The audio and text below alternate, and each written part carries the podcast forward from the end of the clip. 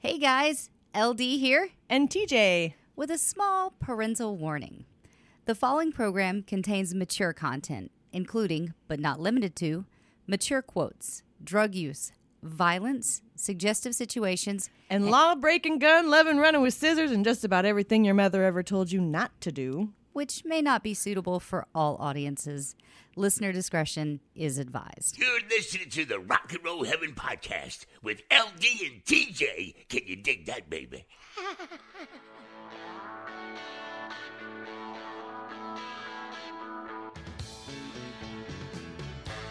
Hey guys, welcome to Rock and Roll Heaven, the podcast where we talk about the lives, careers, and deaths of famous musicians. I am your host, LD. Along with me for the ride, as always, is the beautiful TJ. Oh, hey. Stress ball, huh? Huge. Huge stress ball. I don't know where this week went. Um Yeah.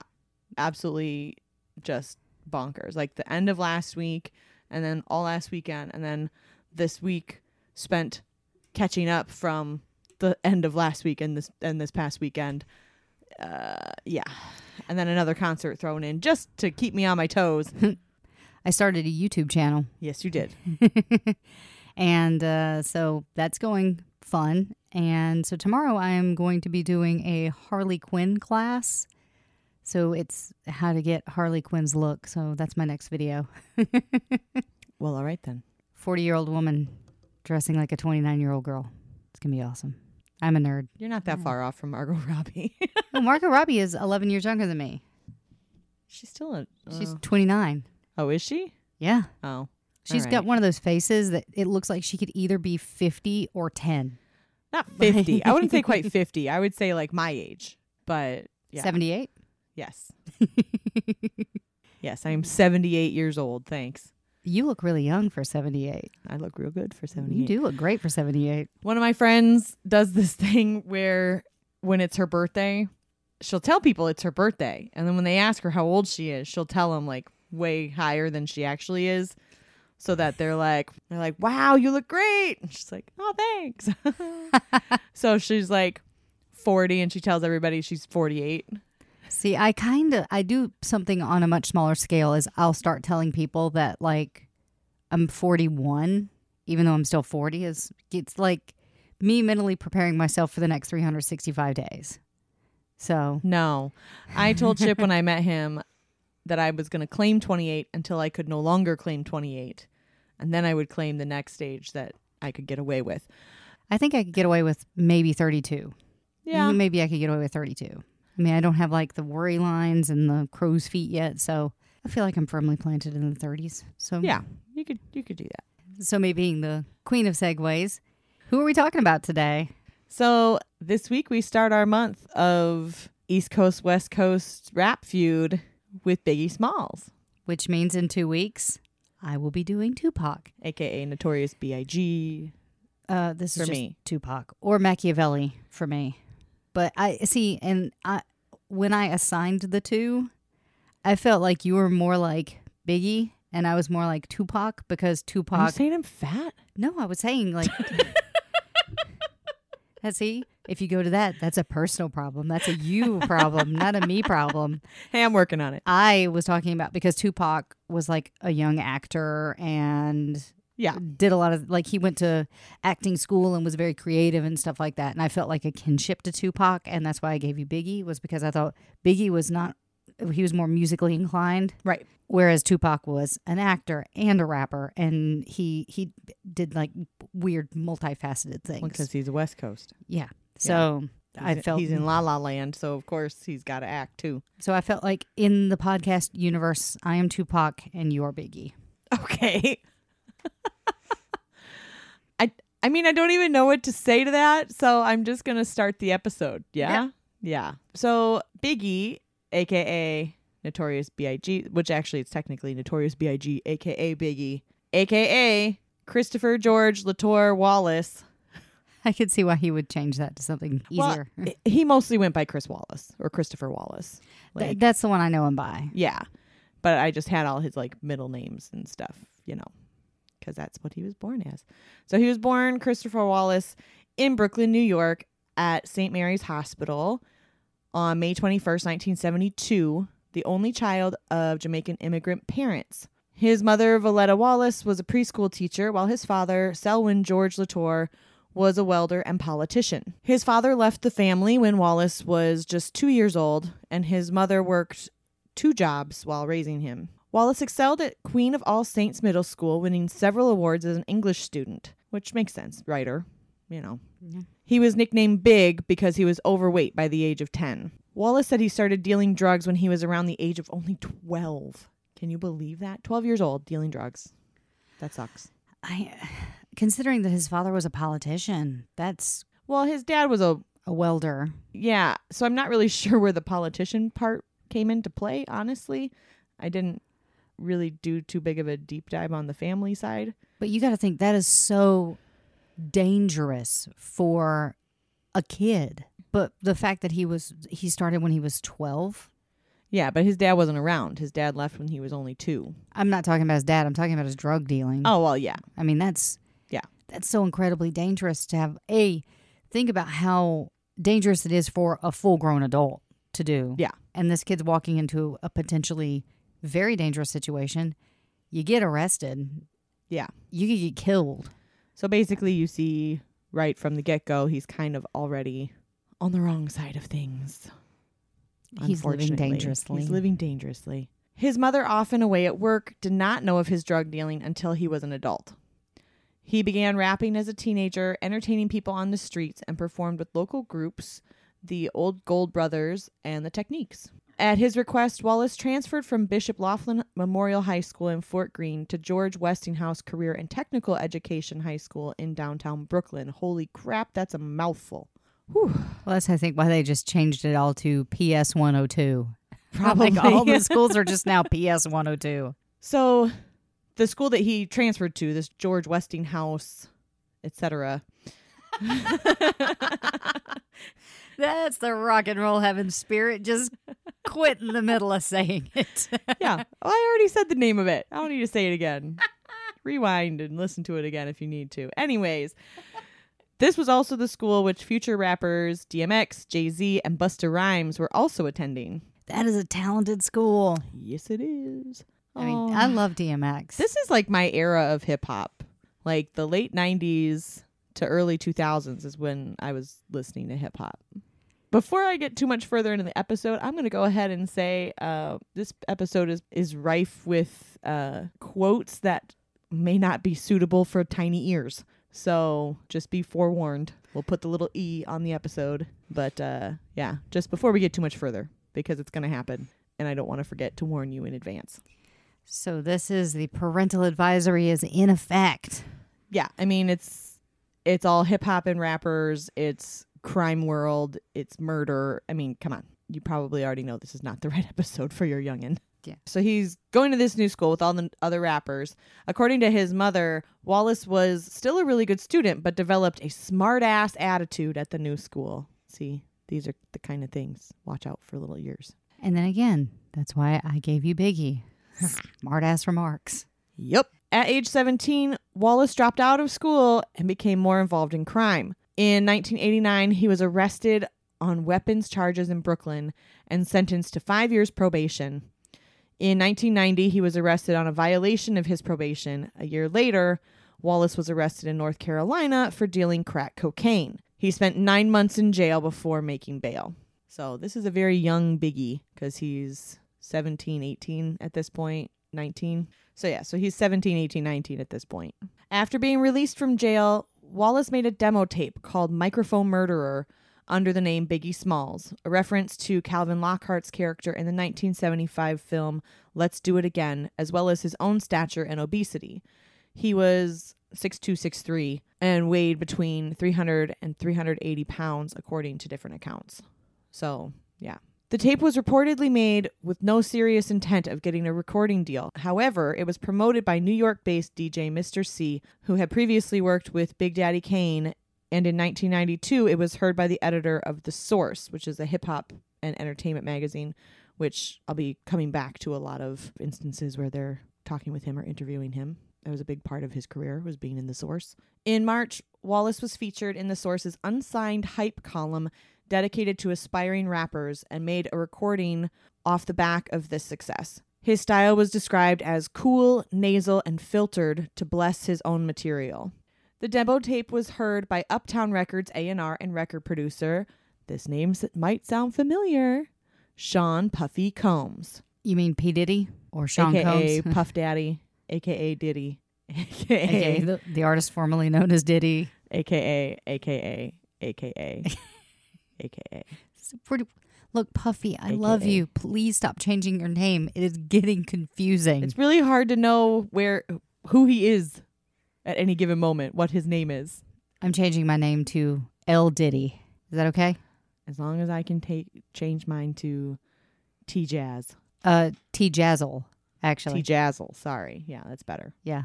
So, uh, welcome to Rock and Roll Heaven, the podcast where we talk about the lives, careers, and deaths of famous musicians. I am L Diddy.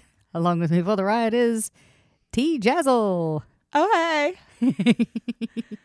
we should change them for these two episodes. I think it's fun. It's too late. I already pressed the record button. Dang. Sean Combs, because that's what I'm going to call him for the rest of this episode because I can't. He, Puffy. Call him Puffy. I'm not calling him Puffy. I'm calling him Sean Combs because, Lame. well, most of his involvement is business. Fine. So, anyways, at the time, Sean Combs is an A&R guy for Uptown Records, and he arranged for a meeting with Wallace. Wallace was signed to Uptown immediately and made an appearance on label mates Heavy D and the Boys, a bunch of niggas from the album Blue Funk. All right, so off episode. LD is very concerned about this. I am putting a censor on right now.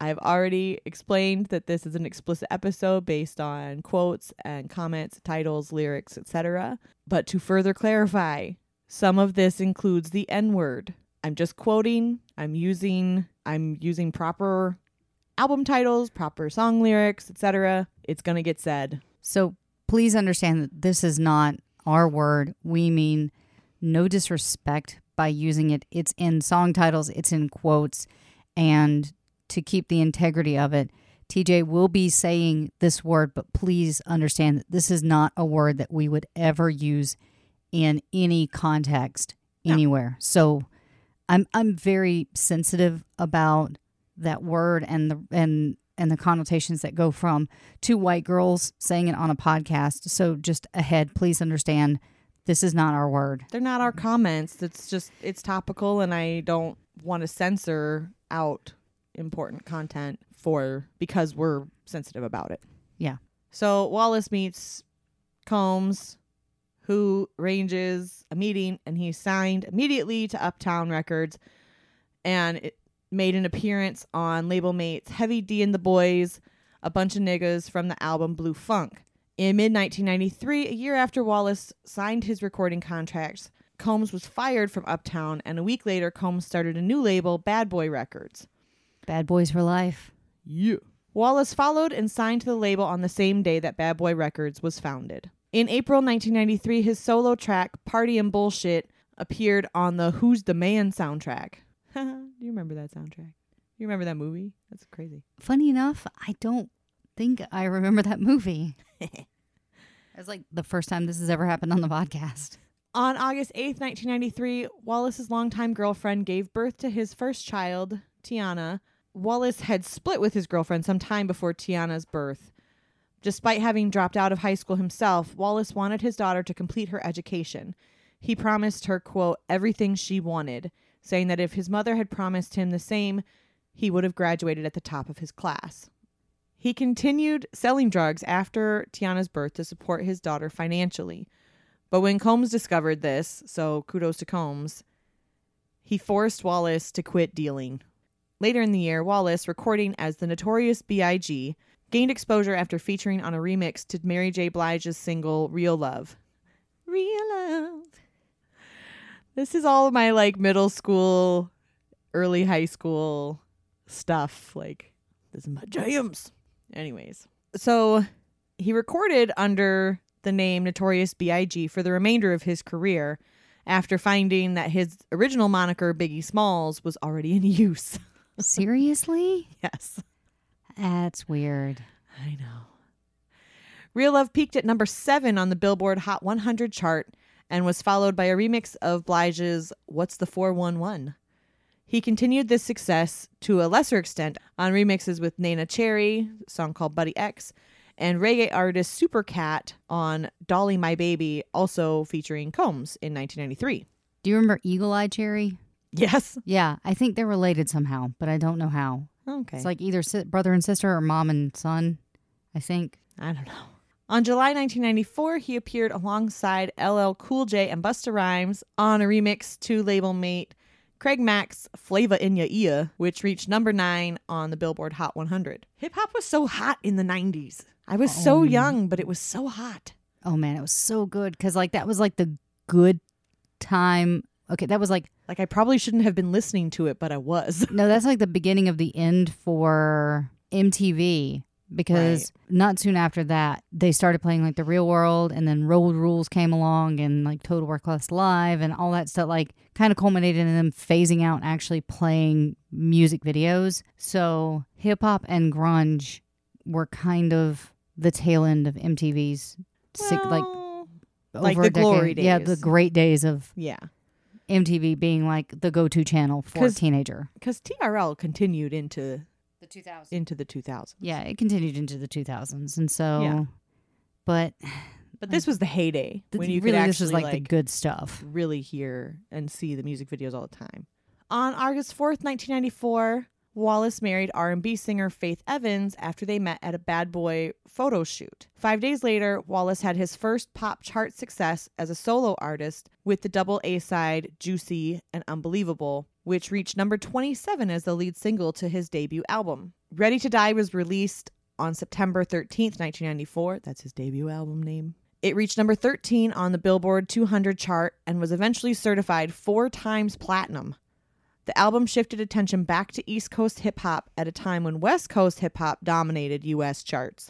It gained strong reviews and has continued to receive a lot of praise in retrospect. In addition to Juicy, the record produced two hit singles the platinum selling Big Papa. I love it when you call me Big Papa. I love that song. Which really. I hope you're taking out me like singing these ridiculous hook lines, or I- maybe I am- maybe you should leave them in. I don't know. I am not there staying in. Wonderful. I'm so glad that the whole of our listeners are going to realize just what a nerd I am today. Anyways, Big Papa reached number one on the US rap chart, and One More Chance, which sold 1.1 million copies in 1995. Busta Rhymes claimed to have seen Wallace giving out free copies of Ready to Die from his home, which, how cool is that? which Rhymes reasoned as his way of marketing himself. Around the time of the album's release, Wallace became friends with fellow rapper and next week's topic artist, Tupac Shakur. Lil Cease, who I'll kind of touch on him a little bit in later, but he was Biggie's cousin and then also became part of what I'm going to talk about in a moment. And I say little C's, it's spelled little Cease, but it's short for little Caesar. That was my cat's name. Yeah, so it's little C's, short for, little Caesar. So little Cease recalled the pair as close, often traveling together whenever they were not working. According to him, Wallace was a frequent guest at Shakur's home, and they spent time together when Shakur was in California or Washington, D.C. Yukmouth in Oakland, MC, claimed that Wallace's style was inspired by Shakur. Wallace also befriended basketball player Shaquille O'Neal. O'Neal said they were introduced during a listening session for Gimme the Loot. Wallace mentioned him in the lyrics and thereby attracted O'Neal to his music. O'Neal requested a collaboration with Wallace, which resulted in the song You Can't Stop the Rain. According to Combs, Wallace would not collaborate with anybody he didn't really respect, and that Wallace paid O'Neal his respect by shouting him out. And I wanted to try to find a little more information on this, and then I ran out of time. But all I know is in 2015, Daz Dillinger, who was also a frequent Shakur collaborator, said that he and Wallace were cool with Wallace traveling to meet him to smoke pot and record two songs at some point. I'm not sure what those two songs were, so I'm very sorry. I don't have that information for you. And by the way, in the research, it said to smoke cannabis. I'm like, um, that seems a Hmm. little formal. The pot. They went to smoke the marijuana. The Mary Jane. They did the drugs. They smoked all the drugs. That's not true. They only smoked pot, according to this account. I was just trying to be as dainty as possible, as 1950s housewife as po- as reefer madness as possible. You're trying to be run- Wonder Bread over there. They smoked all the drugs. Okay. Moving on. In August 1995, Wallace's protege group, Junior Mafia, released their debut album, Conspiracy. And we finally came to one. Fun fact the Mafia in Junior Mafia is an acronym. So when you see it, it's actually spelled out M A F I A. And it stands for Masters at Finding Intelligent Attitudes. Okay, I, that's pretty cool. right? so the group actually consisted of his friends from childhood and included rappers such as Lil Kim and Lil Cease, as I mentioned earlier, his cousin. Oh, I love Lil Kim. Lil Kim is awesome. She was rad too. Each of them, obviously, as we're talking about how much we love Lil Kim, each of them went on to have their own solo careers. The record went gold, and its singles Player's Anthem and Get Money, both featuring Wallace, went gold and platinum. Wallace continued to work with R&B artists, collaborating with groups 112 on Only You and Total on Can't See You, with both reaching the top 20 of the Hot 100. By the end of the year, Wallace was the top-selling male solo artist and rapper in the US pop and R&B charts. In July 1995, he appeared on the cover of The Source with the caption "The King of New York takes over." And that's the the magazine, the Source, right? The- yeah. Source magazine. Yeah, the Source magazine. So this actually the the King of New York takes over. That caption that was on the cover is actually a reference to his Frank White alias from the 1990 film King of New York. Makes sense. Yeah. At the Source Awards in August 1995, he was named Best New Artist Solo, Lyricist of the Year, Live Performer of the Year, and his debut album of the year. At the Billboard Awards, though, he was named Rap Artist of the Year that year, 95. Okay, so LD went and double checked in her notes because I didn't have it in mind. But so, yeah, apparently at the Source Awards, because this whole rivalry thing had already started, was souring the relationship between Biggie and Tupac. Suge Knight, I guess, at the Source Awards stood up and called out Sean Combs. And like Tupac couldn't attend because he was in the hospital. This was a whole thing, but we'll touch more on that in the next episode. And I think right now would be a fantastic time for a break from our sponsors. So hold tight and we'll be right back. And that's our break. We're back. So, where we left off, we're coming back just after the 1995 Source Awards. Which I remember that was a really big deal because it was televised. Yeah. And so that that really like threw the like the gauntlet was thrown that night. Right. Worse than when Kanye shut down T, T Swift. Or when Nikki called out Miley Cyrus. Yep. Whew, that, that was so biting. We we maybe need to stop uh, having our feuds televised. Thanks. Yeah. I don't know. Anyways, it was a big year though for Biggie. Like he did really good at those awards. During this year of success, Wallace became involved in as we're as we've as we've started kind of mentioning and talking about a little bit. He became involved in the rivalry between the East and West Coast hip hop scenes with Shakur, now his former friend. And that was the thing. It was like, from what I understand, because last podcast on the left did a great, like, four part series on this whole East Coast, West Coast rivalry thing. And they were all just playing characters. Like, this Right. wasn't like a, this wasn't serious. They were just having a good time. And they thought, like, oh, if we have this, like, rivalry, It was all it, like it would be a good show. It was like a, one big play. And I think it was like the, okay, if it, if it looks like we're having this big, This beef. big beef with each other. No press is, you know, bad press is better than no press. At least we're getting press and we're getting our name out there. So let's just have fun with this. Which it kind of worked because there was a ton of hip hop out then. Yeah. And the thing is, it got taken too far. Yeah. Like it went one step too far and then all of a sudden it wasn't a game anymore. Yeah, because I mean that really sucks. Like Shakur and Tupac before this, I'm sorry, Shakur and Wallace were real tight before this by all accounts. And then all of a sudden it's like, we not friends no more. Like, okay. Yeah. It, and it became like a turf war kind of thing. Right. And then the diss track started. So Yep. It's coming. Anyways, in an interview with Vibe in, which is another magazine, in April 1995, while serving time in Clinton Correctional Facility, Shakur accused Uptown Records founder Andre Harrell, Sean Combs, and Wallace of having prior knowledge of a robbery that resulted in him being shot five times and losing thousands of dollars worth of jewelry on the night of November 30th, 1994.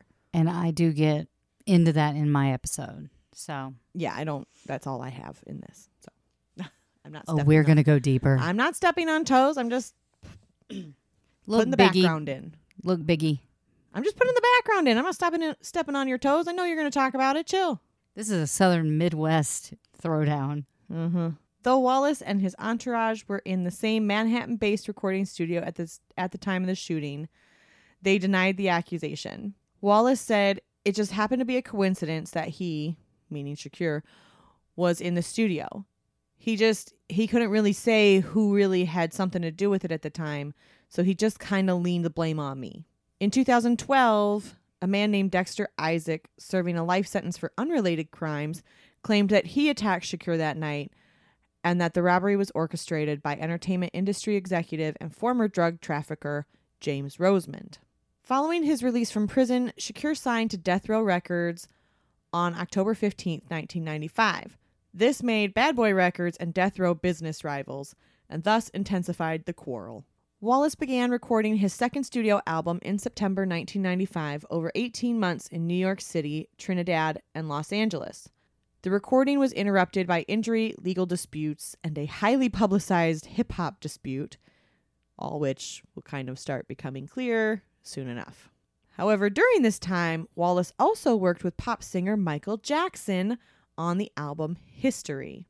And I need to put this out here a little bit because I'm going to have some fun facts and I'm going to have some not so fun facts. And uh, I'm sorry. So, this is a not so fun fact. Lil Cease later claimed that while Wallace met Jackson, Cease was forced to stay behind, with Wallace citing that he did not, tr- quote, trust Michael with kids following the 1993 sexual abuse allegations against Jackson. However, engineer John Van Nest and producer Dallas Austin recalled the sessions differently, saying that Wallace was eager to meet Jackson and nearly burst into tears upon doing so. So, believe what you will. On March 23, 1996, Wallace was arrested outside a Manhattan nightclub for chasing and threatening to kill two fans seeking autographs, smashing the windows of their taxicab and punching one of them. He pleaded guilty to second degree harassment and was sentenced to 100 hours of community service. In mid 1996, he was arrested at his home in Teaneck, New Jersey for drug and weapons possession charges. In June of 1996, Shakur released Hit 'em Up, a diss track in which he claimed to have had sex with Faith Evans, who was estranged from Wallace at the time, and that Wallace had copied his style and image. It is a harsh diss track. Oh, yeah. It is like the king of diss tracks. Yup.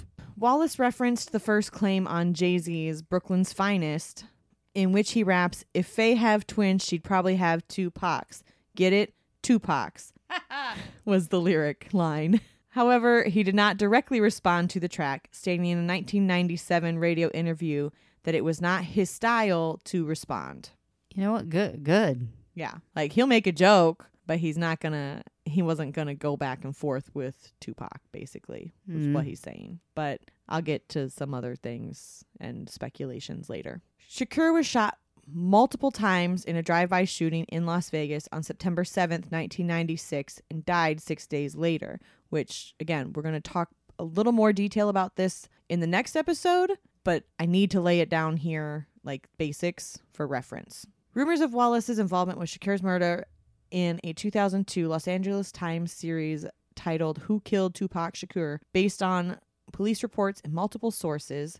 Chuck Phillips reported that the shooting was carried out by a Compton gang, the Southside Crips, to avenge a beating by Shakur hours earlier, and that Wallace had paid for the gun. Los Angeles Times editor Marc Duvoisin, Mark Yeah, you got me. yeah. Mm. Marc Duvoisin wrote quote, Phillips' story has withstood all challenges to its accuracy and remains the definitive account of the Shakur slaying. Wallace's family denied the report, producing documents to show that he was in New York and New Jersey at the time. However, the New York Times called the documents inconclusive, stating, quote, The pages purport to be three computer printouts from Daddy's house indicating that Wallace was in the studio recording a song called Nasty Boy on the night Shakur was shot. They indicate that Wallace wrote half the session, was in and out, sat around, and laid down a ref, shorthand for a reference vocal, the equivalent of a first take. Quote, but nothing indicates when the documents were created. And Lewis Alfred, the recording engineer, listed on the sheets and in an interview that he remembered recording the song with Wallace in a late night session, not during the day. He could not recall the date of the session, but said it was likely not the night Shakur was shot. We would have heard about it, Mr. Alfred said. End quote. And the other thing is, there is some limited video, which I'm going to get into a lot more because there's a lot more conspiracies and weird things that happen with Tupac's death. But even with the limited security footage that they've got, Biggie's not anywhere on that. No. Like, no. I mean, he wasn't in, I don't think he was in Vegas that night. Well, yeah, even if he wasn't, even if he maybe wasn't in studio in that particular moment in time in New York, he wasn't in Vegas. Yeah. That much has been established. And I don't ever, I- like, I don't think that's ever been an idea that Biggie killed him. It was more figureheads and representation being taken out as opposed to personal beef because they did used to be friends. Right. So I don't think Biggie killed Tupac. I have my own theories. I have no theories. I just have what I have. I don't think he did it. But again, as you'll start realizing as we get later in this episode and then the next episode, there's just so much confusion, so much speculation, so many conspiracy theories, so much involved with these that like it's still unsolved. Like nobody's figured it out. There's still unsolved murders.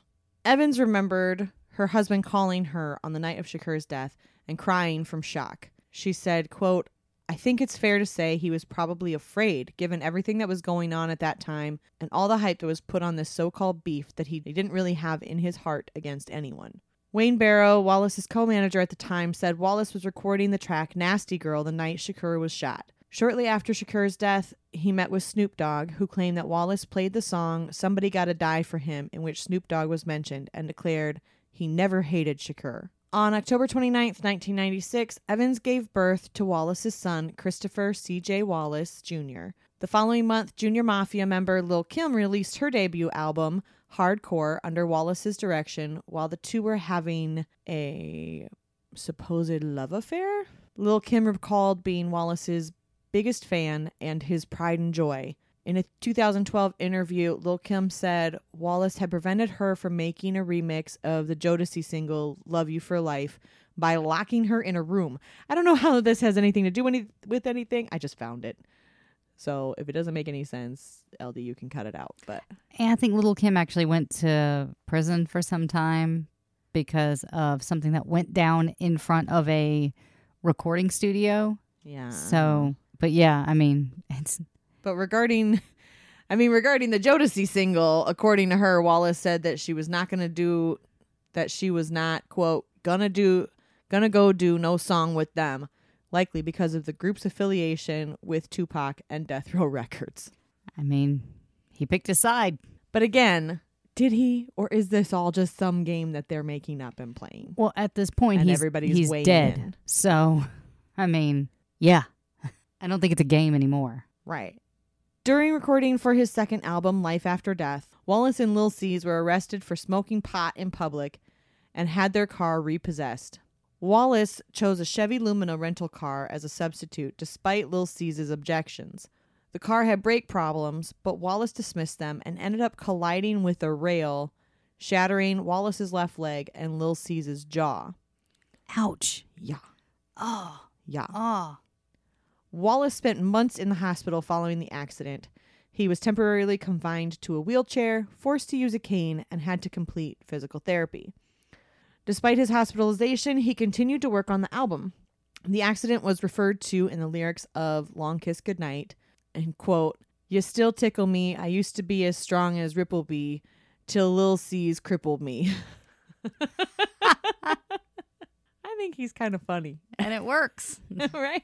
In January 1997, Wallace was ordered to pay $41,000 in damages following an incident involving a friend of a concert promoter who claimed Wallace and his entourage beat him after a dispute in May of 1995. He faced criminal assault charges for the incident, which remains unsolved, but all robbery charges were dropped.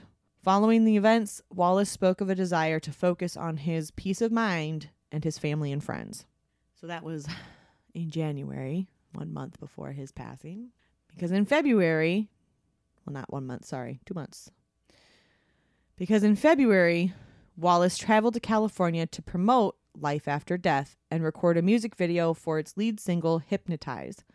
Such a good song. Yeah. Hang on. You want to play it. So here's a little bit of hypnotize.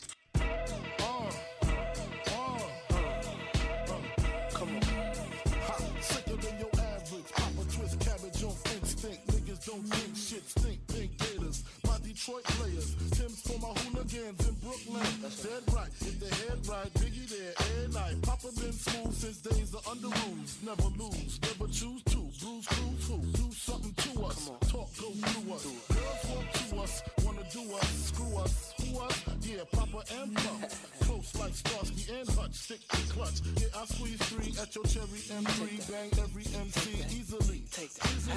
Recently, niggas frontin' ain't saying nothing, so I just my peace. Keep my peace. Cubans with the Jesus peace. With my peace. Packing, asking who want it. You got it, nigga, flaunt it. That Brooklyn bullshit, we on it. Biggie, biggie, biggie, can't you see?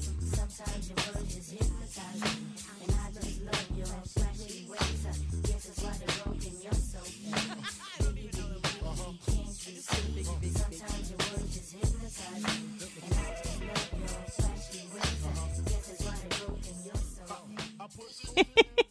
I know that clip went on for a little while longer than we normally play a song, but we, we were too busy. we were just trying to get to the biggie, biggie, biggie and dancing on our couch. I, I was I was dancing. Yeah. Because that's the. Because did I already sing that earlier? The biggie, biggie, biggie. Can't Yes. you see? But it's just a good song. It's just so It's a great good. song. I love that song. Takes me back to like being a kid again. Like, takes I was me like- back to save the last Dance. I was like 16. I was like 16 years old when that song came out. So that was like my time. It was my time. On March 5th, he gave a radio interview at the Dog House on KYLD in San Francisco. In the interview, he stated that he had hired a security detail since he feared for his safety, but that he was but that this was because he was a celebrity figure in general and not specifically because he was a rapper. On March 8th, Wallace presented an award to Tony Braxton at the 11th annual Soul Train Music Awards in Los Angeles and was booed by some of the audience. What? Why? so rough. Well, because As a presenter, you're booed? because people think that at this point, people are thinking that he was involved with Tupac's death. Got it. So, and he's on their turf. He's in LA. He then attended an after party hosted by Vibe and Quest Records at the Peterson Automotive Museum, which is a really cool museum, by the way. Have you been there? Is that in Hollywood? Yeah. Yeah, I think. Well, I've driven past it. I've never been in. Oh, it's so cool. But so, anyways, so this after the Soul Train after party is being host at this hosted at this museum. Guests included his wife Faith Evans, Aaliyah. Oh, I miss her. I miss her too. Oh, we will be doing an episode on her, Yes, Sean. but that will be in September. Okay. Sean Combs and members of the Crips and Bloods gangs. I feel like that's just asking for trouble. The next day at 12:30 a.m.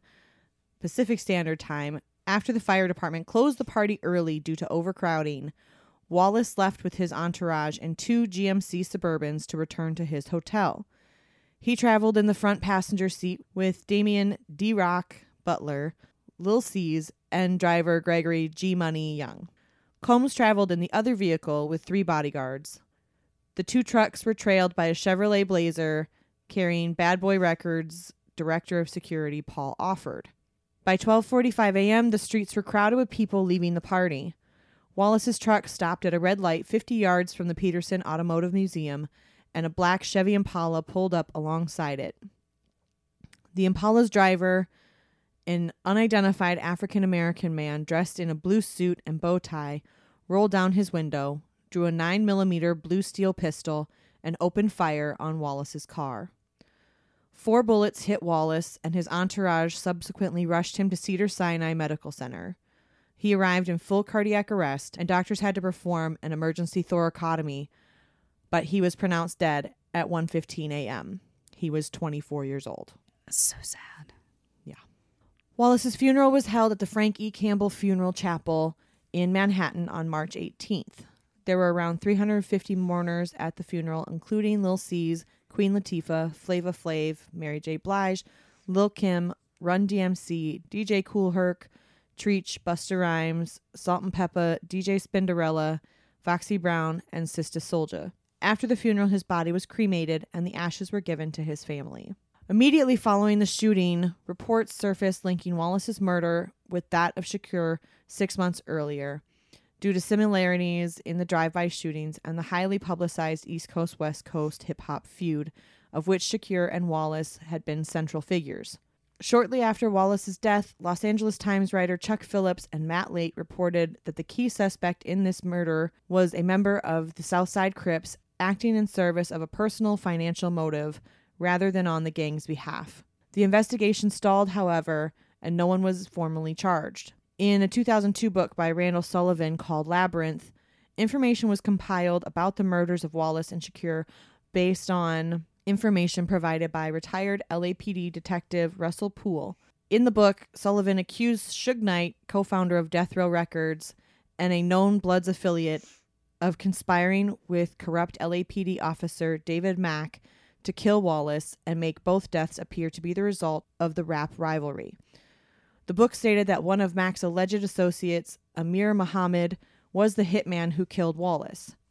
The theory was based on evidence provided by an informant and Muhammad's general resemblance to the facial composite generated during the investigation.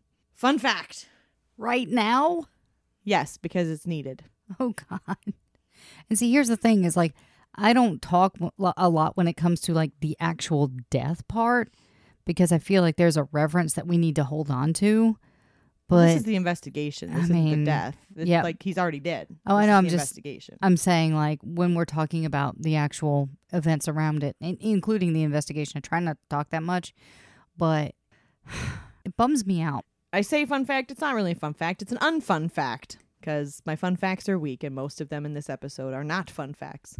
In 2002, filmmaker Nick Broomfield released a documentary, Biggie and Tupac, based on the information from the book Labyrinth.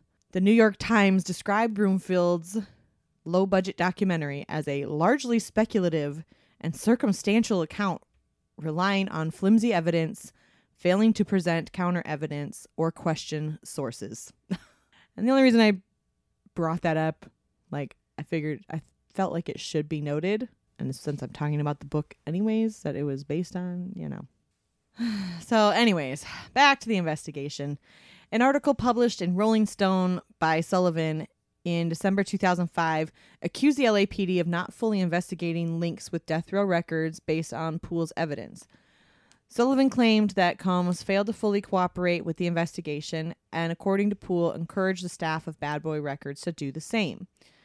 The accuracy of the art- the accuracy of the article was later challenged in a letter by the assistant managing editor of the Los Angeles Times, who accused Sullivan of using shoddy tactics. Sullivan, in response, quoted the lead attorney of the Wallace estate, calling the newspaper a co conspirator in the cover up.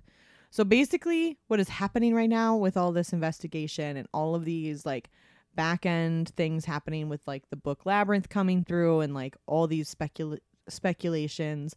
Basically, now there's a whole other rivalry across the media about whether the LAPD did their job or not, whether these leads would pan out, whether these things happened, what the connection would be. Like, it's basically just a jumbled cluster fluff of crap. That was a great word. You like my my Cluster fluff. you like my swear dodge?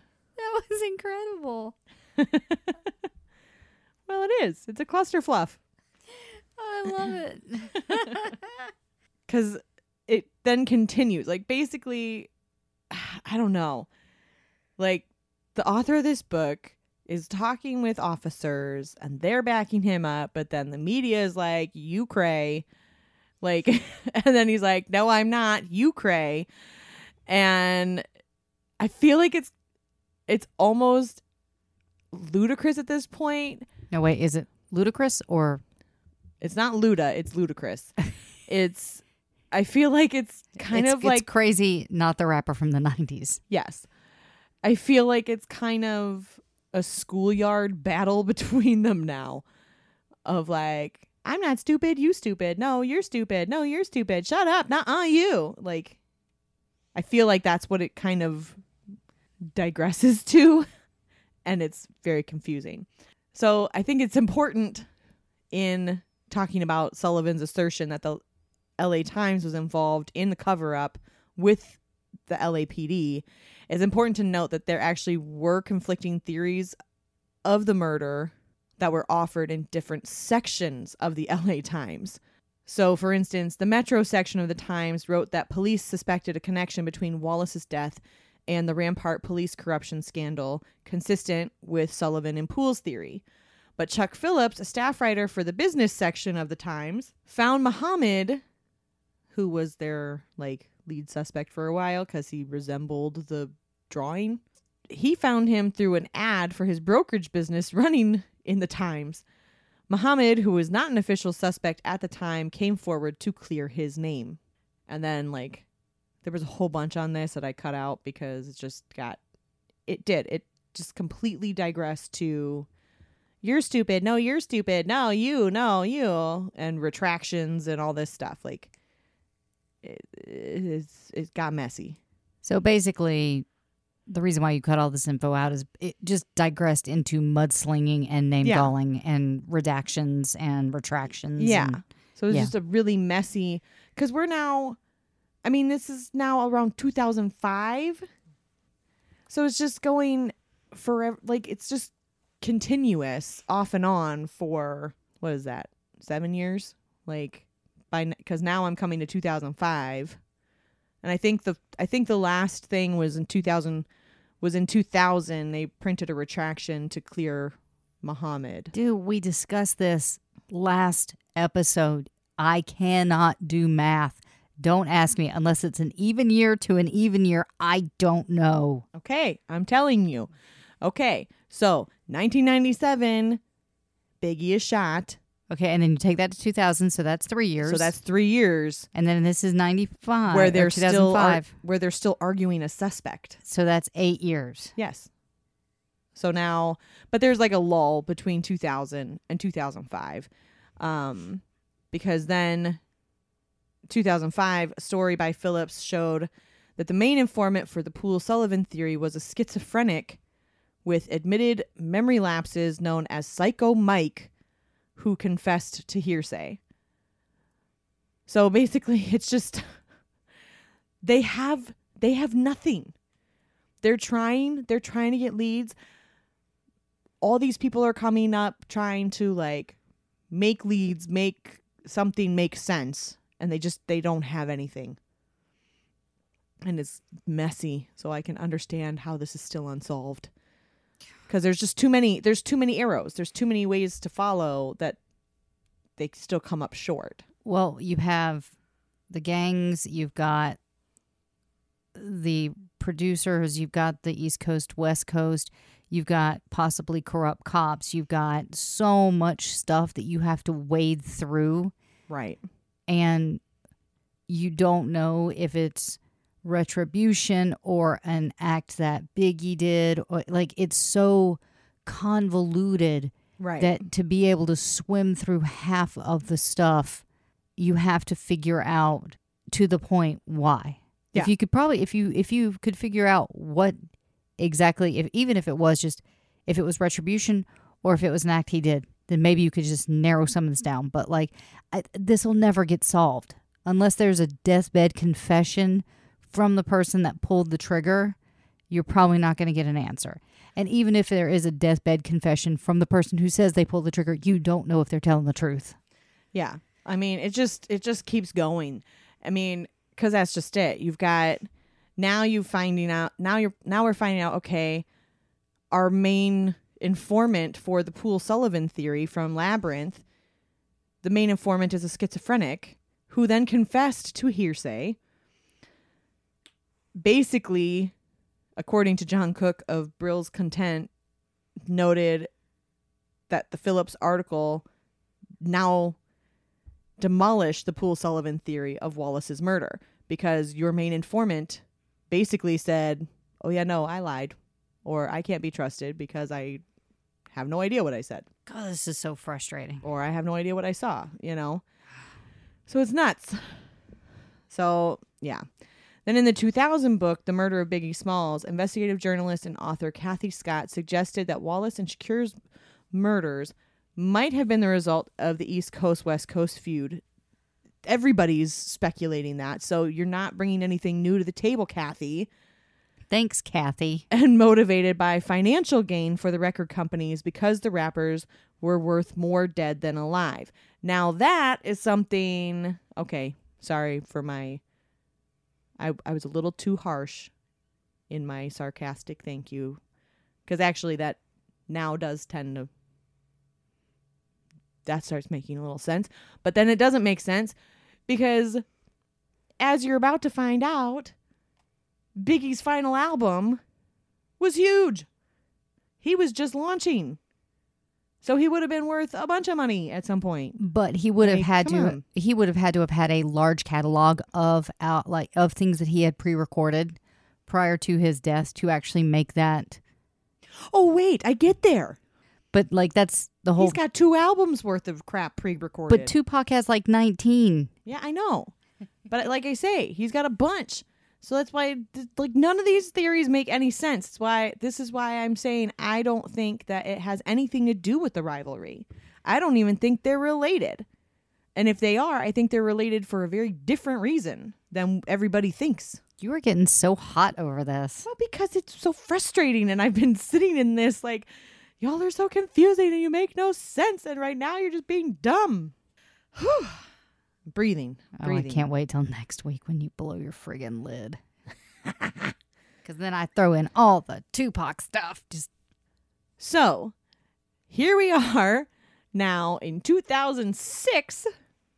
So, all these books have come out, all these theories, and all the conversation continues for almost a decade after he passes away. And it's understandable because it's frustrating and it was a big deal. It's still one of the most famous unsolved cases in LA, possibly the country. Like, it's bonkers. So now we're in July 2006. The criminal investigation into Wallace's murder was reopened to look for new evidence to help the city defend the civil lawsuits brought by the Wallace family, which I'm going to get to that in a second. So now they've reopened it. It's almost a decade later, which is good. I mean, it's a cold case. They should be trying to find new angles because it is really sad that they haven't figured out what all this boiled down to. Retired LAPD detective Greg Greg Kading, who worked for three years on a gang task force that included the Wallace case, alleges that the rapper was shot by Wardell Poochie Faust, which hang on, I got to finish the sentence before I can get frustrated again.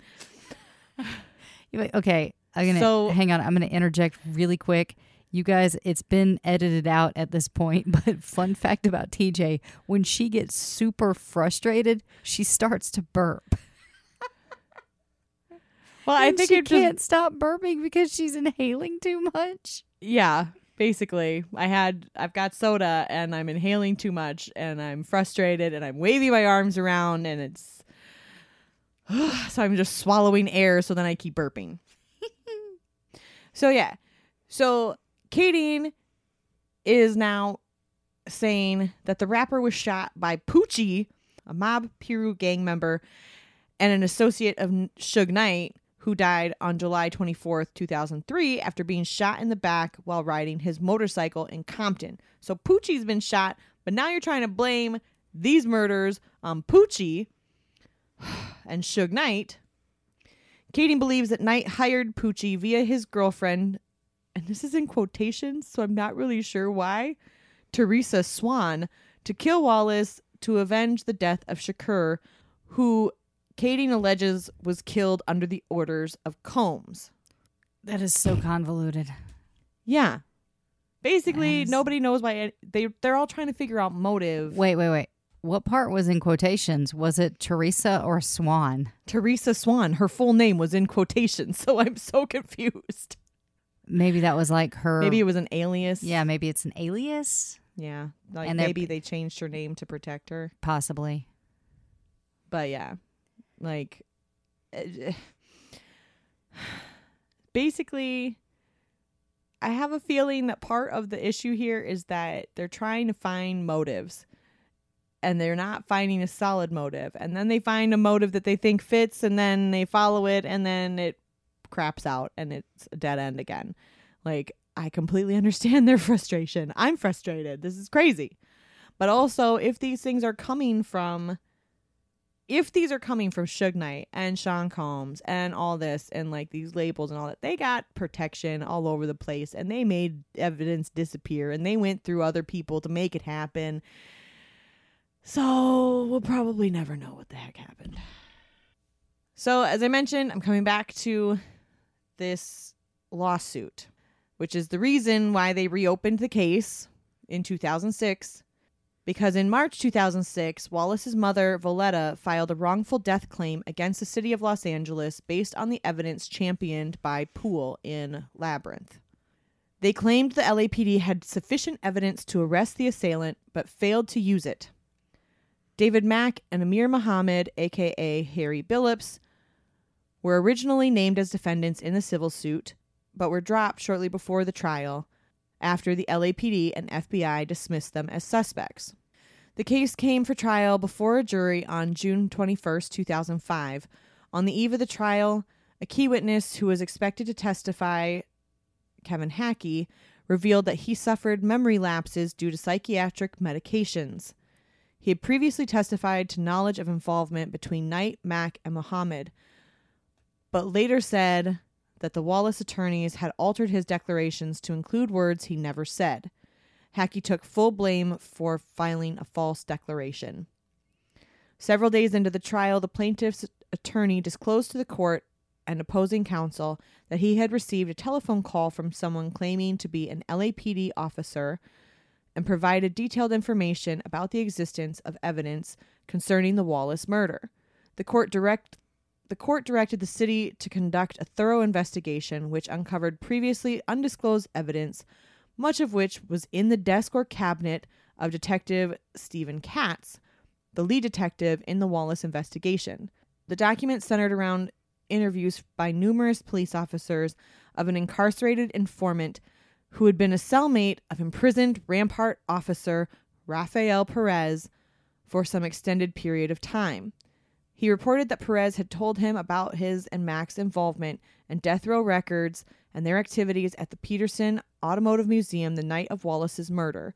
As a result of the newly discovered evidence, the judge declared a mistrial and awarded the Wallace family its attorney's fees. So now we have yet more new things coming up. And so the Wallace family has every right to be like, what the deuce? Okay, because this isn't convoluted enough. How did they find the paperwork in the police officer's drawers? Right? Also, I don't I don't know how much weight I put on jailhouse confessions or like informants because they have a reason. But he was a police officer. He was a Rampart police officer that was Nope. in serving time. Yeah, but he he was the one that was talking. Right. But I believe that if a, a jailhouse informant There's motivation there's motivation for them to to not be. truthful about yeah. something and i mean because there's something in it for them they could get time off they could get extra perks and things like that you know and Mhm. it, and to be the one that like quote unquote cracks the case on who killed biggie that would be huge like your your clout would raise like right. so for me the jailhouse informant thing really it might work sometimes, but for me it doesn't hold a lot of weight. Right. Well, so then they're not done. So that trial went to mistrial. However, on April 16th, 2007, the relatives of Wallace filed a second wrongful death lawsuit against the city of Los Angeles. The suit also named two LAPD officers in the center of the investigation into the Rampart scandal Perez, the guy who all of a sudden is like, oh, yeah, I totally know about that, and Nino Durden. According to the claim, Perez, an alleged affiliate of Death Row Records, admitted to LAPD officers that he and Mack, who was not named in the lawsuit, conspired, quote, quote, conspired to murder and participated in the murder of Christopher Wallace, end quote. The Wallace family said the LAPD, quote, consciously concealed Rafael Perez's involvement in the murder of Wallace, end quote. United States District Judge Florence Marie Cooper granted summary judgment to the city on December 17, 2007, finding that the Wallace family had not complied with a California law that required the family to give notice of its claim to the state within six months of Wallace's death. The Wallace family refiled the suit, dropping the state law claims on May 27, 2008. The suit against the city of Los Angeles was finally dismissed in 2010. It was described by the New York Times as, quote, one of the longest running and most contentious celebrity cases in history. The Wallace suit had asked for $500 million from the city. In alluding to Sullivan and Poole's theory that formed the basis of the Wallace family's lawsuit, the New York Times wrote, quote, a cottage industry of criminal speculation has sprung up around the case with documentaries, books, and a stream of lurid magazine articles implicating gangs, crooked cops, and a cross country rap rivalry. End quote, noting that everything associated with Wallace's death had been, quote, big business. Like, yeah, it's all freaking, it's nuts. This poor guy and this poor family. So, yeah, they're now, so like, now the Wallace family is trying for four years to reach some sort of peace in basically suing California and the LAPD and everything and trying to just find some peace with that because of all of this mess. And I don't necessarily blame the city or the, the police or anything, but like Now, before you say that, though, you have to remember this event was not far removed from the Rodney King riots, which happened in 1992, which uncovered a ton of police corruption. that's true. So it's not like it's unfounded. And look, here's the thing. Oh, I'm not saying it's unfounded at all. Like, let me make that really clear. I'm not saying it's unfounded. I'm not saying I'm not trivializing it at all because they actually clearly did uncover corruption within this case. So, and you know, people being people being able to hide things or be bought out or whatever. Like they found they found evidence of corruption within the case, which is why the family is trying to file suit. But unfortunately, the details led them to mistrials and dismissals. And before anybody gets heated, I'm going to make a statement, and this doesn't reflect TJ at all. But I understand that there are good cops and that there are bad cops. And I I will have to say this, and you guys can at me, but you know, there are good cops out there that are willing to put themselves in the path of danger and put themselves in the path of harm. And there are bad cops out there. And I have my eyes open up enough to know that, but I still do trust in police. Yeah. So, and because basically we're sitting here trying to still figure this out, in December 2012, 15 years after his death, the LAPD finally released the autopsy results conducted on Wallace's body to generate new leads. And here we go again with the unfun facts. The release was criticized by the longtime lawyer of his estate, Perry Sanders Jr., who objected to an autopsy. Like, why? Why? Why would you object to this if it could generate new leads? Come on. That's a little suspect to me. The 23 page report, 23 pages, showed that three of the four shots were not fatal. Because remember, he was shot four times. The first bullet hit his left forearm and traveled down to his wrist. The second hit him in the back, missing all vital organs, and exited through his left shoulder. and the third hit his left thigh and exited through his inner thigh. The report said that the third bullet struck, quote, the left side of the scrotum, causing a very shallow 3 8 inch linear laceration. Only the final shot was fatal. It entered through his right hip, struck his colon, liver, heart, and left lung before stopping in his left shoulder. Further in the report, there was no evidence of drugs or alcohol in his system at the time of his death, which, you know, he did say he wanted to kind of like just focus on himself and his family and like finding peace. So it's very surprising since he was at an after party for an award show, but you know, kudos. At the time of his death, he was six foot two, weighing 395 pounds, with a tattoo on his right forearm that read, The Lord is my light and my salvation. So, you know, that's 15 years after he passed, and we're still here another five years later. That after both LAPD and FBI have looked into this case several times, no arrests have been made for either Biggie or Tupac's murders, and it does remain, and Biggie's does remain one of LA's most well known unsolved homicides. So let's move away from that because I can't with that anymore. Let's talk about Biggie's last album. Yay. 16 days after his death, Wallace's double disc second album was released as planned with the shortened title of Life After Death. And I couldn't find what it was supposed to be because this says shortened title. But regardless, it released as Life After Death and hit number one on the Billboard 200 charts after making a premature appearance at number 176 due to street date violations. So people were trying to sell the album before it even came out or before it was supposed to officially release. And so it showed up early at number 176 before it was officially released and debuted at number one. Wallace mostly rapped on his songs in a deep tone described by Rolling Stone as a thick, jaunty grumble, which went I love the word jaunty. right. jaunty grumble is wonderful. I feel like that should be the name of a gnome or something. That's my new band name. Write that down. Jaunty Grumble. There you go. Which went deeper on Life After Death. He was often accompanied on songs with ad libs from Sean Combs, but this album featured a much wider range of guests and producers than its predecessor, Ready to Die, including Jay Z, Lil Kim, Mase, Bone Thugs and Harmony, R. Kelly, and others. I love Bone Thugs and Harmony. Right. But collaborations were a huge trend at that time, too. Oh yeah, Like- call outs, collaborations, like Yeah. The, I mean, if I They're could find a of- well, if I could find a song today that didn't have the word featuring, it would be such a rarity.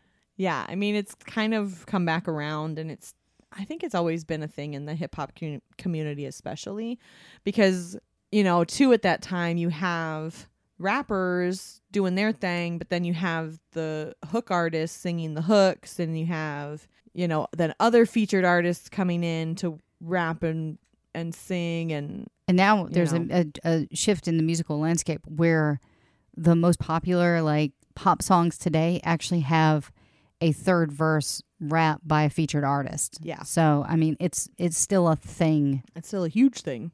You know, it, You're welcome from the 90s. Yeah.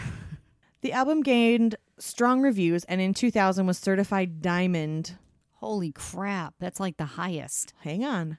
The highest RIAA certification, yes, awarded, but like it is the highest RIAA certification.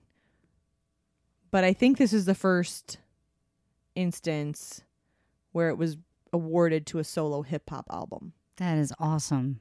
Yeah. From the way it reads, from my research. And again, I wish I had like another week to work on this and get everything out, but there was so much out there. And we must We with we this must give you content. with this case, There's am- too much. I'm dead serious. We could do an entire podcast specifically on the East Coast West Coast rivalry. Yeah. We could do I don't know about an entire podcast, but we could definitely do like I mean it would be a limited series, but yeah. It could it could make its own thing for sure. Oh yeah, there's just there's so much information and I know that in my episode, I have to leave stuff out. So I know TJ's having to leave stuff out. So Mhm. don't remember, we've only got a certain amount of time to not only research, but record, edit, and get this out in a timely manner. So Right. some things have to be left out. And so, unfortunately, to give you the goods for the investigation and the lawsuits and all that. we just had to pare it down to like the most important details. Yeah. So back to the album. Its lead single, Hypnotize, which we played you a little bit earlier, and we can't go down that rabbit hole again, otherwise, we'll never finish today, was the last music video recording in which Wallace would participate. His biggest chart success was with his follow up single, Mo Money, Mo Problems, mm-hmm. featuring Sean Combs under the rap alias at that time, Puff Daddy, uh. and Mase.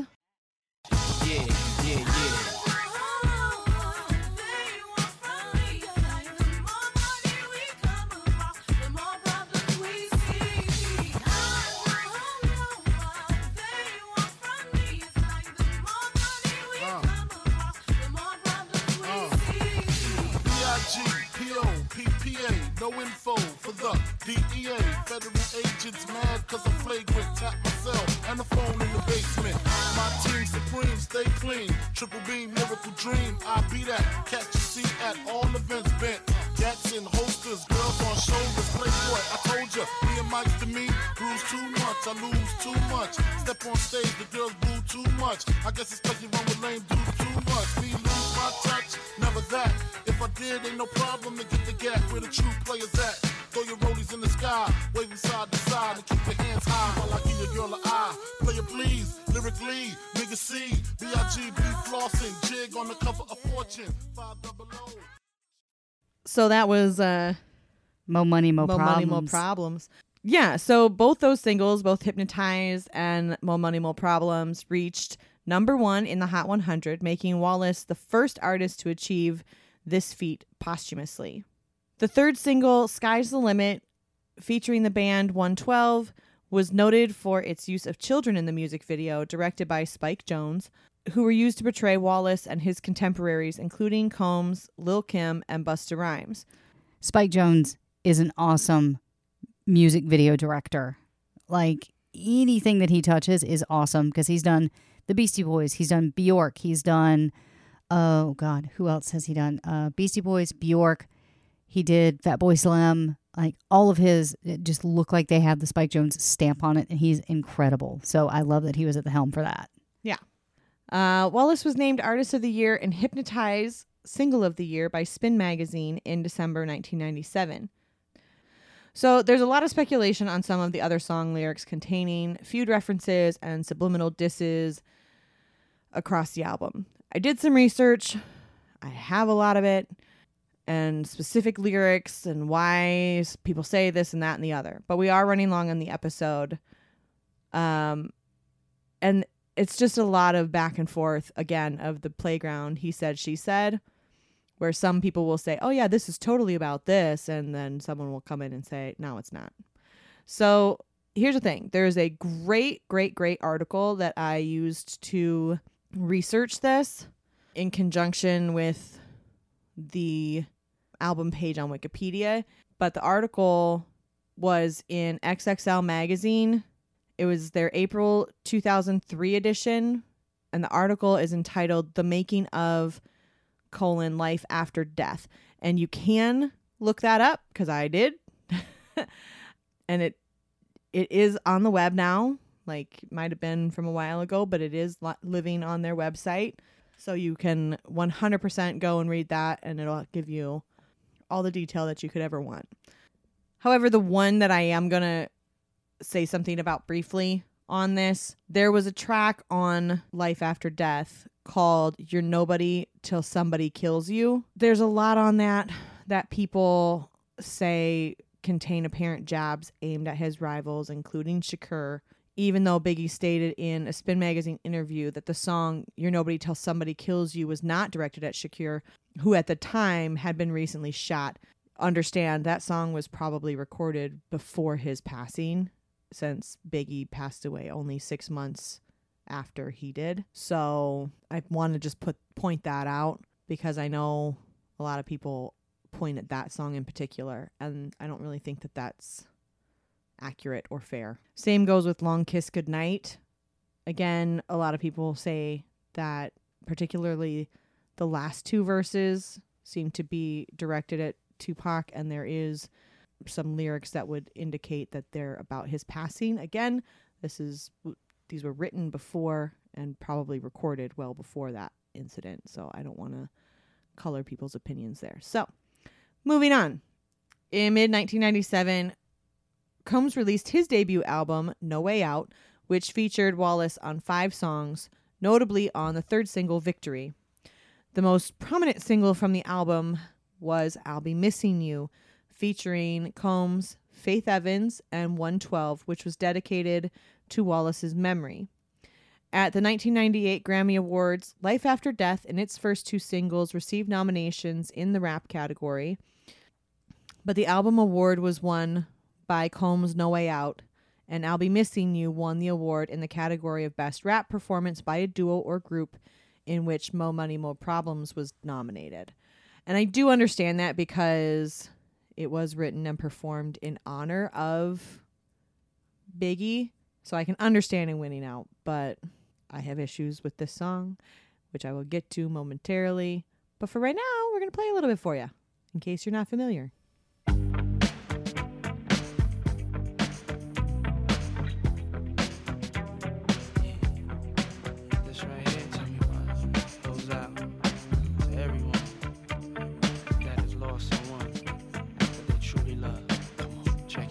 Like yesterday we used to rock the show. I laced the track, you locked the flow. So far from hanging on the block for dough. Notorious, they got to know that life ain't always what it seemed to be. Words can't express what you mean to me. Even though you're gone, we still a team. Through your family, I'll fulfill your dreams. In the future, can't wait to see if you open up the gates for me. Reminisce sometime. The night they took my friend. Try to black it out, but it plays again. When it's real, feelings hard to conceal. Can't imagine all the pain I feel. Give anything to hear half your breath. I know you're still living your life after death.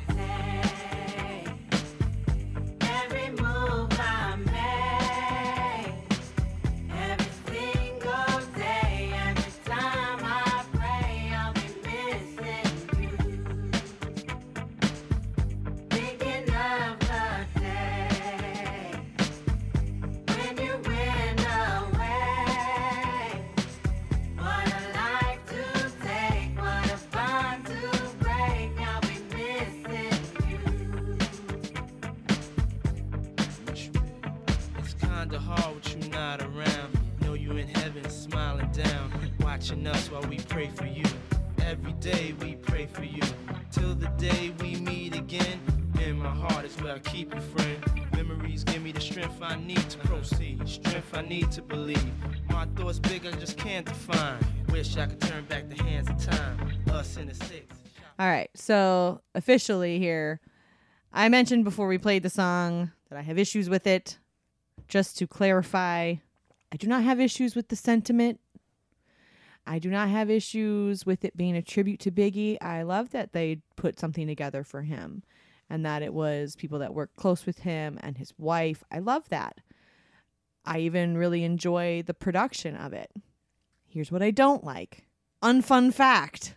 I'll Be Missing You is based on if I'm sure you can hear it in the song, is based on a sample of the 1983 single Every Breath You Take by the Police. It also uses an interpolation of the Every Breath You Take melody sung by Biggie's widow Faith Evans.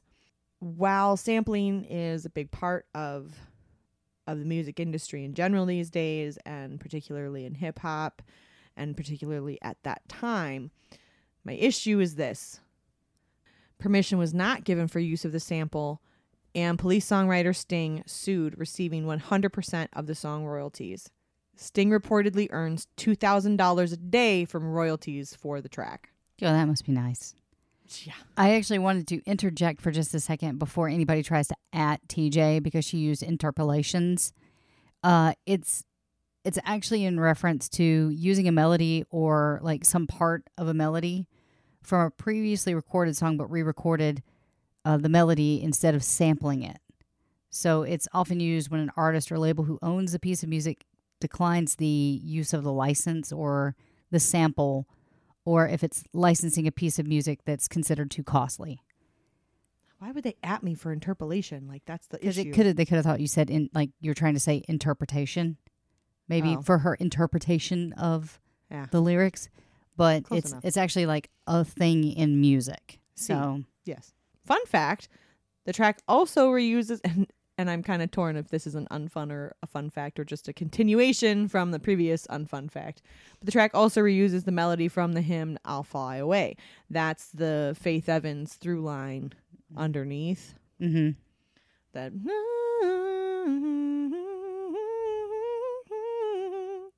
which is so Yeah. pretty. It's beautiful, but it's a hymn, so that one's probably okay. It- so I'll I- say fun fact. I feel like that. if that's, I feel like hymns are mostly in the public domain. Yeah. So yeah. that's fine. Fun fact number two Diddy's verses were composed by rapper Sauce Money. I love that name. Yeah. There are several different versions of this song, one being an extended version where there's a choir at the beginning, another without the choir, and an instrumental version. In 1996, Wallace started putting together a hip hop supergroup, The Commission, which consisted of himself, Jay Z, Lil Cease, Combs, and Charlie Baltimore. The Commission was mentioned by Wallace in the lyrics of What's Beef on Life After Death and Victory from No Way Out, but a Commission album was never completed. A track on Duets The Final Chapter, What You Want, The Commission, featuring Jay Z, was based on the group. In December 1999, Bad Boy Records released Born Again. The album consisted of previously unreleased material mixed with new guest appearances, including many artists Wallace had never collaborated with during his actual lifetime. It gained some positive reviews, but received criticism for its unlikely pairings, the source describing it as compiling some of the most awkward collaborations of his career. Oof. Nevertheless, the album sold 2 million copies. Wallace appeared on Michael Jackson's 2001 album Invincible. Over the course of time, his vocals were heard on hit songs such as Foolish. Again, this is a song title, not my words. Realist Niggas by Ashanti in 2002. And the song Runnin', Dying to Live with Tupac the following year. In 2005, Duets The Final Chapter continued the pattern started on Born Again, which was criticized for the lack of significant vocals by Wallace on some of its songs. Its lead single, Nasty Girl, became Wallace's first UK number one single. Hey, Hey. Combs and Voletta Wallace have stated the album will be the last release primarily featuring new material. I feel like these albums were also big contributors to the conspiracy theories that Biggie and Tupac are still alive somewhere and that they're just like recording on the sly to release new stuff. That was a that was a thing, right? Like oh yeah, in the early 2000s that was a thing is everybody's like they're not dead. they're still releasing music. They're still releasing music. They ain't dead. You're telling me all that was recorded before they died? I don't think so. Like, yeah, no, yeah, they do. The debut album, The King and I, featuring Faith Evans and Notorious B.I.G., was released on May 19th, 2017, which largely contained previously unreleased music. I know that there was no segue back to that. I just went there.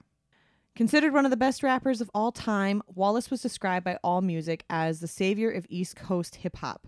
The Source magazine named Wallace the greatest rapper of all time in its 150th issue in 2002. In 2003, when XXL magazine asked several hip hop artists to list their five favorite MCs, Wallace's name appeared on more rappers' lists than anyone else. Wow, that just that speaks to his legacy. Right? In 2006, MTV ranked him at number three on their list of the greatest MCs of all time, calling him possibly, quote, the most skillful ever on the mic. Then why wasn't he number one? Right? Segue. Editors of About.com. Do you like how my segue was just segue? You just yelled the word segue. That is not a segue. Well, I think it should be because sometimes I don't have a segue. Editors of About.com ranked him number three on their list of the top 50 MCs of our time, 1987 to 2007 qualifying. In 2012, The Source ranked him number three on their list of the top 50 lyrical leaders of all time. Fair. Rolling Stone has referred to him as the greatest rapper that ever lived. Wow. Okay. Big swing from Rolling Stone. I like it. In 2015, Billboard named Wallace as the greatest rapper of all time as well. Since his death, Wallace's lyrics have been sampled and quoted by a variety of hip hop, R&B, and pop artists, including Jay Z, 50 Cent, Alicia Keys, Fat Joe. Oh, Fat Joe. I I just almost- I forgot about Fat Joe. I almost did too. I'm so sorry, Fat Joe. We love you. Nelly, Ja Rule, yeah. Eminem, Lil Wayne, The Game, Clinton Sparks, Michael Jackson, and Usher. Oh, Usher. I still have a massive crush on Usher. On August 28th, 2005, at the 2005 MTV Video Music Awards, or VMAs as they like to call them, Sean Combs, then using the rap alias P. Diddy, and Snoop Dogg paid tribute to Wallace. An orchestra played while the vocals from Juicy and Warning played on the arena speakers. In September 2005, VH1 held its second annual Hip Hop Honors with a tribute to Wallace headlining the show. Wallace had begun to promote a clothing line called Brooklyn Mint, which was to produce plus size clothing but fell dormant after he died. In 2004, his managers Mark Pitts and Wayne Barrow launched the clothing line with help from Jay Z, selling t shirts with images of Wallace on them. A portion of the proceeds go to the Christopher Wallace Foundation and to Jay Z's Sean Carter Scholarship Foundation. That see, that's that's one of those things. It's just a Yeah. very cool thing. Yeah, I like that. In 2005, Voletta Wallace hired branding and licensing agency Wicked Cow Entertainment to guide the estate's licensing efforts. Wallace branded products on the market, including action figures, blankets, and cell phone content. All right. Dude, I kind of want a Biggie Smalls action figure. Right. That would be so cool. That'd be kind of fun. That'd be a good addition to the pod loft. There you go. Somebody find one. Send it to us. Give us gifts. The Christopher Wallace Memorial Foundation holds an annual black tie dinner. I love this. BIG night out to raise funds for children's school equipment and to honor Wallace's memory. And guess what? Fun fact for this particular event because it's a children's schools charity, BIG is also said to stand for books instead of guns. There is a large portrait mural of Wallace as Mao Zedong on Fulton Street in Brooklyn, a half mile west from Wallace's old block. A fan petition to have the corner of Fulton Street and St. James Place near Wallace's childhood home renamed in his honor, garnering support from local businesses and attracting more than 560 signatures. Unfun fact this was contested by a few members of the Brooklyn Community Board. Time prohibited me from determining if the street was renamed or not, so I'm going to hope that it was. Let me know if you know, and I don't. A large portrait of Wallace features prominently in the Netflix series Luke Cage due to the fact that he served as muse for the creation of the Marvel Cinematic Universe's version of Marvel Comics character Cornell Cottonmouth Stokes. Okay, that is just badass. Isn't that cool? That is awesome.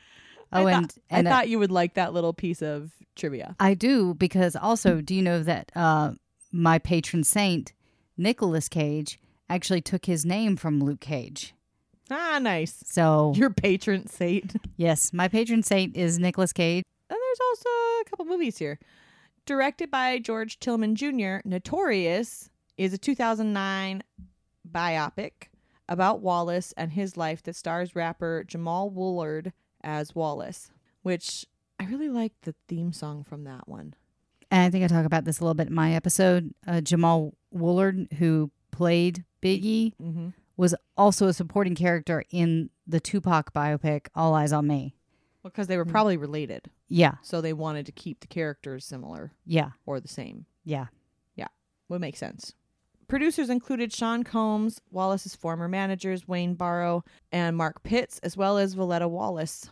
On January 16, 2009, the movie's debut debut at the Grand 18 Theater in Greensboro, North Carolina, was postponed after a man was shot in the parking lot before the show. Jeez. That sucks. The film received mixed reviews and grossed over $44 million worldwide. Other cast members include Angela Bassett as Voletta, Derek Luke as Sean Combs, Antonique Smith as Faith Evans, Naturi Naughton as Lil Kim, Anthony Mackie as Tupac. Okay, I could see that. Yeah. Then Bad Boy also released a soundtrack album to the film on January 13th, 2009.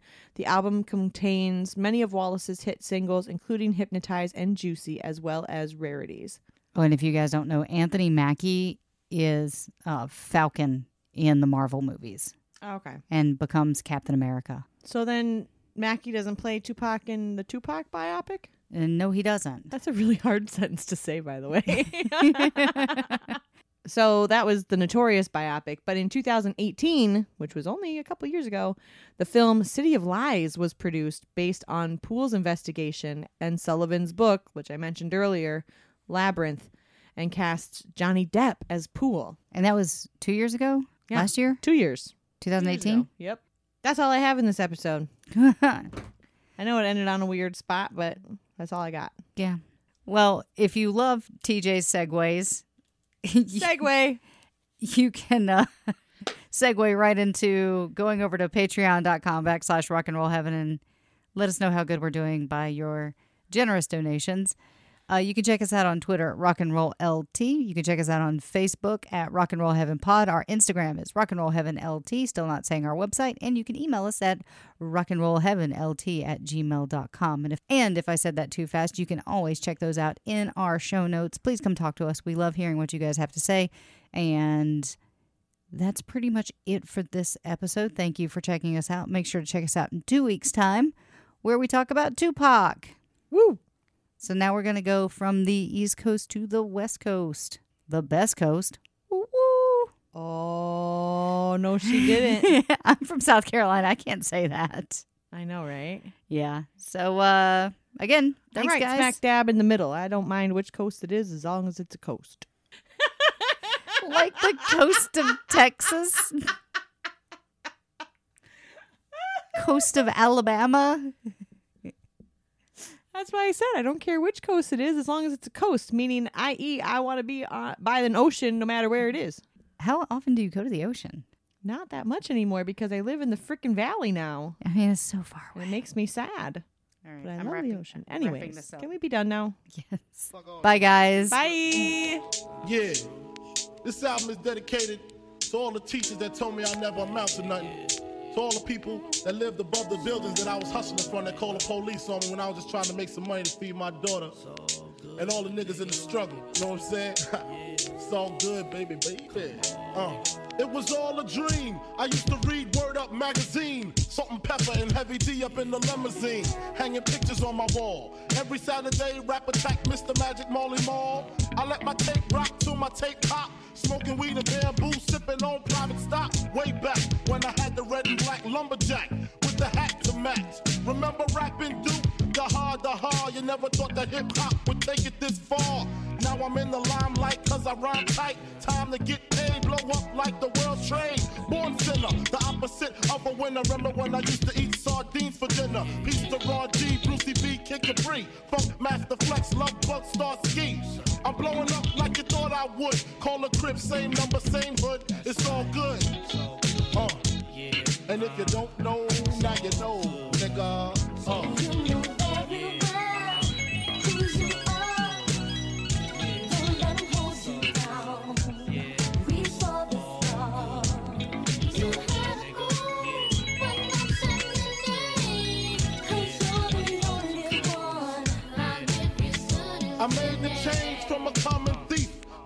Close and personal with Robin Leach. And I'm far from cheap. I smoke skunk with my peeps all day. Spread love, it's the Brooklyn way. The Moet and Alizé keep me pissy. Girls used to diss me. Now they write letters cause they miss me. I never thought it could happen, this rapping stuff. I was too used to packing gats and stuff. Now honeys play me close like butter play toast. From the Mississippi down to the East Coast. Condos in Queens, in indo for weeks. Sold out seats to hear Biggie Small speak.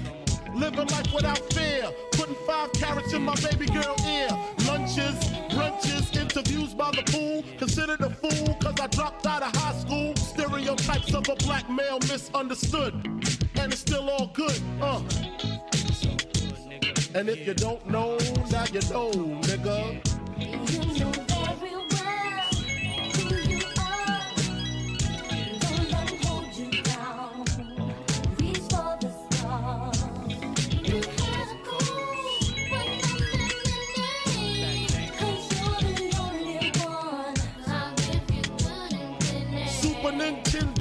Genesis. When I was dead broke, man, I couldn't picture this. 50 inch screen, money green, leather sofa. Got two rides, a limousine with the chauffeur. Phone bill about two G's flat. No need to worry, my accountant handles that. And my whole crew is lounging, celebrating every day, no more public housing. Thinking back on my one room shack. Now my mom pimps a act with minks on the back. And she loves to show me off, of course. Smiles every time my face is up in the sauce. We used to fuss when the landlord dissed us. No heat, wonder why Christmas missed us. Birthdays was the worst days. Now we sip champagne when we thirsty. Uh, damn right, I like the life I live. Cause I went from negative to positive, and it's all.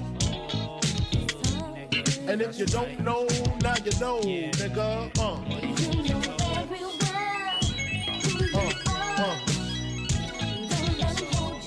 And if you don't know, now you know, nigga.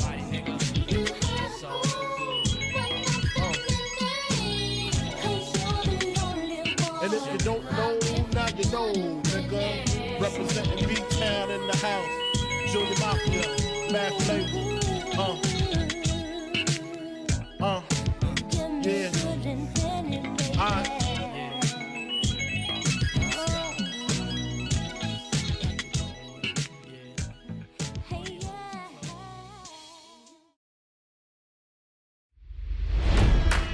It's NFL draft season, and that means it's time to start thinking about fantasy football.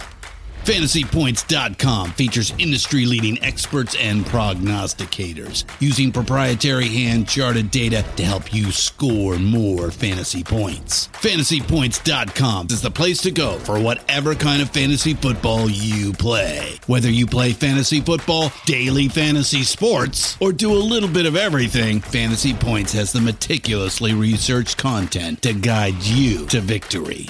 And why wait for the fall? Fantasy Points also covers the new spring football league, the UFL. Join the guru, John Hansen, Scott Barrett, Joe Dolan, and other massive names in the fantasy football universe with an exclusive offer. Use code Pantheon for 15% off any fantasy points package, including the all in package, with access to every article, tool, and data nugget that Fantasy Points has to offer. That's fantasypoints.com and code Pantheon for 15% off at Fantasy Points. Fantasypoints.com. Code Pantheon. Score more fantasy points.